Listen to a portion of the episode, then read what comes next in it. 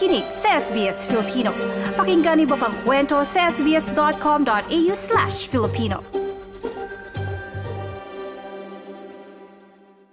Lalo di ba, Claudette, um, dahil na tayo dito pagdating sa Australia, dahil naging parang mas hardworking na tayo, parang minsan nalilimutan mo na na umasa sa swerte or hindi ka na masyadong, may ganyan ka bang thoughts minsan? Correct. I think tong paglipat ko dito sa Australia, TJ, parang nilet go ko na yung mga paniniwalang ganon. Kasi dito parang feeling ko kailangan, ano talaga, sipag at syaga kung gusto mong maabot yung mga minimiti mo, mga pangarap mo sa buhay. And I think it's not hard if you really do the work, right? Tama ka dyan, kasi ganun na nangyayari. Parang siguro mas madali kumpara nung nasa Pilipinas mm-hmm. tayo, parang uh, mas madali mong maaabot kahit na yun nga na basta yun nga sabi mo sipag mm-hmm. at syaga lang talagang maaabot mo. May ganung pakiramdam. Pero minsan naman nasa sobrahan tayo sa sipag at syaga.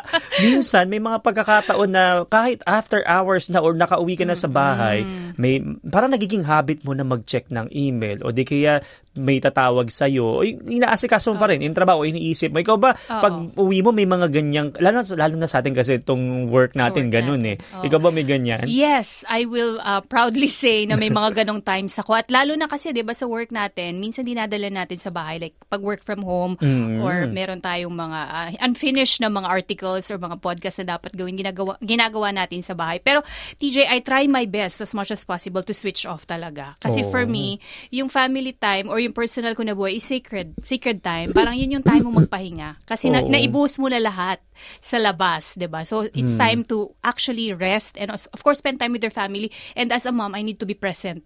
Oo. 'Di ba? Kasi parang magulo din yung house kung magulo yung utak ng nanay. So, Kumbaga, may mga pagkakataon nga na 'di ba may kababayan, mga kababayan na yun nga pag nasa ba uwi na ng bahay, Mm-mm. lalo na yung mga mommies or pati daddies, daddies ano na mag-aasikaso ng kasi 'di ba wala nga ditong mga um, uh, kasambahay, yeah, yeah. Oh, ikaw lahat, oh, 'di ba? So parang minsan tapos dadamay pa yung iinit yung ulo mo, 'di ba yung sabay-sabay. May ganung oh, moments ka ba mga may kilala kang mga ganyan? Oh, syempre, normal 'yun. Ma- mm. Mafi-feel natin 'yun. Pero yun nga is how we respond respond to the situation. Pero, ayun nga, talagang hindi maiiwasan. Minsan kapag uh, busy ka or marami kang gagawin tapos biglang ta-traffic o masisira yung tren, yung mga ganun. so, talagang kailangan meron kang, uh, marunong kang mag, anong tawag din, meron kang peace of mind talaga, marunong kang mag-focus na isipin mo yung positibong mga bagay sa buhay mo. Oo, lalo na 'di ba pag dito sa Australia, parang matinding work-life balance pinapahalagahan, 'di ba? Ikaw paano ba yung boundaries mo? Paano ka May, nagwo-work-life balance? Meron talaga, kailangan intentional ka talaga sa work-life mm. balance na yan. Kasi kung ililet go mo yung, alam mo yun, yung work-life balance na yun, parang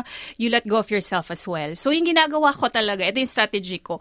I try my best na i-off ko yung wifi or mobile data ko talaga. Mm, okay. Pag pauwi or nasa bahay na, um, I make sure talaga na, kasi natatempt ka, di ba? Mag-open ng phone mo or magbasa ng mga eh, email. Eh, diba? Oo. Mm. kailangan ka talaga i-switch off. Talagang mag, kumbaga, may strategy ka, may gagawin ka talagang mm. action um, para hindi ka talaga mag, uh, mag, ano, mag gumamit ng phone or magbasa ng email. Pero depende din, may mga sitwasyon na kunyari emergency kailangan mo kumontak oh. sa boss mo, 'di ba?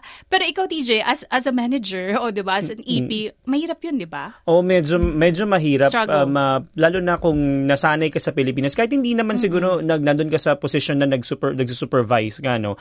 Kahit sa Pilipinas kasi ganoon yung naging kultura natin, yes, 'di ba? I agree. Lalo na particular sa atin sa media tapos may mga kababayan tayo na naging kultura talaga yun sa kahit anumang industriya. Exactly. So pag bit bit bit bit mo eh. Yung oo, ganong klase ng... Um, Sinasabuhay mo. Oo, oo, hanggang pagdating mo sa Australia, kahit na intentional na gusto mo talagang, ay, work-life balance tayo oo. dito. May moments talaga. Tsaka ang Pinoy, alam, aminin natin talaga hardworking. Yes. Di ba Kahit sa ang mm. ano. Kaya parang ako, parang ganun na bibit-bit ko. Kaya minsan sina, sinasabihan nga ako na, oh, wag, ba, ma, ano mo, wag mo na masyado tong isipin. Oo. Pipigilan ko yung sarili ko, pero utak ko tumatakbo, tumatakbo. pa din tungkol doon. So, oo. hirap na, ako talaga, isa ako sa mga nag-struggle oo. dyan. Alam na, mo, ano. I relate so much kasi back in the Philippines, naalala ko lang, on-call din ako kasi may mga shoot mm-hmm. or may mga uh, breaking news or something, kailangan mong uh, gawin to or mag-report ka sa office. So parang wala akong talagang time to rest. Feeling ko mm-hmm. parang, yung weekends ko, wala akong time magpahinga or magsimba or mag-spend time with the family kasi nga may taping. Mm-hmm. Tapos everyday may morning show. Parang wow, ha, paano ba to? Pero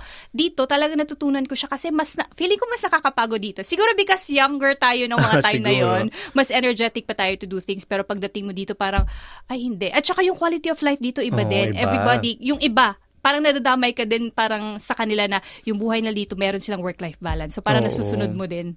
Yun nga, gin- parang tama ka na, inspire ka eh. Oo, Sabi ko, exactly. kaya nila, bakit hindi mo kaya? Yan din ang, isa yun sa mga ginagawa ko din, Claudette. Yung halimbawa, binibigyan ko yung time na, halimbawa, uh, maglal- maglalakad lang ako with nature o kaya sa Yes. gym.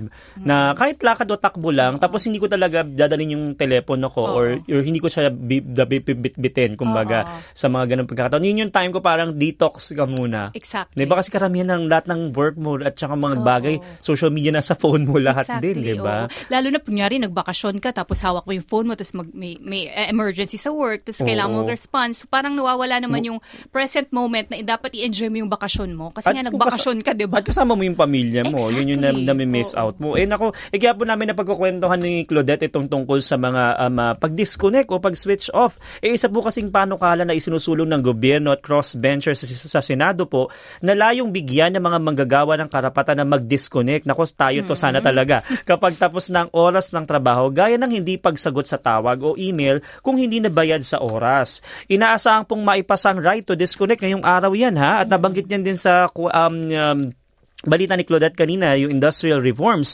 Ang ngayong araw po sa parlamento kung saan sa ilalim po ng batas, ipagpabawal ang hindi makatwiran ng mga tawag mula sa mga employer at sakaling maranasan ay pwede pong lumapit sa Fair Work Commission at may kaukulang fine ang kumpanya. Mm, Pero hindi po ito mag apply sa mga on-call employees at managers. Gayun din, depende kung tumatawag ang mga boss para sa pagbabago ng mga rostered shift. Ang panukalang ito mula sa Partido Greens ay layon anila na bigyan ng bosses ang mga natatakot na mga manggagawa. Pakinggan po natin ang bahagi ng pahayag ni Greens leader Adam Bant.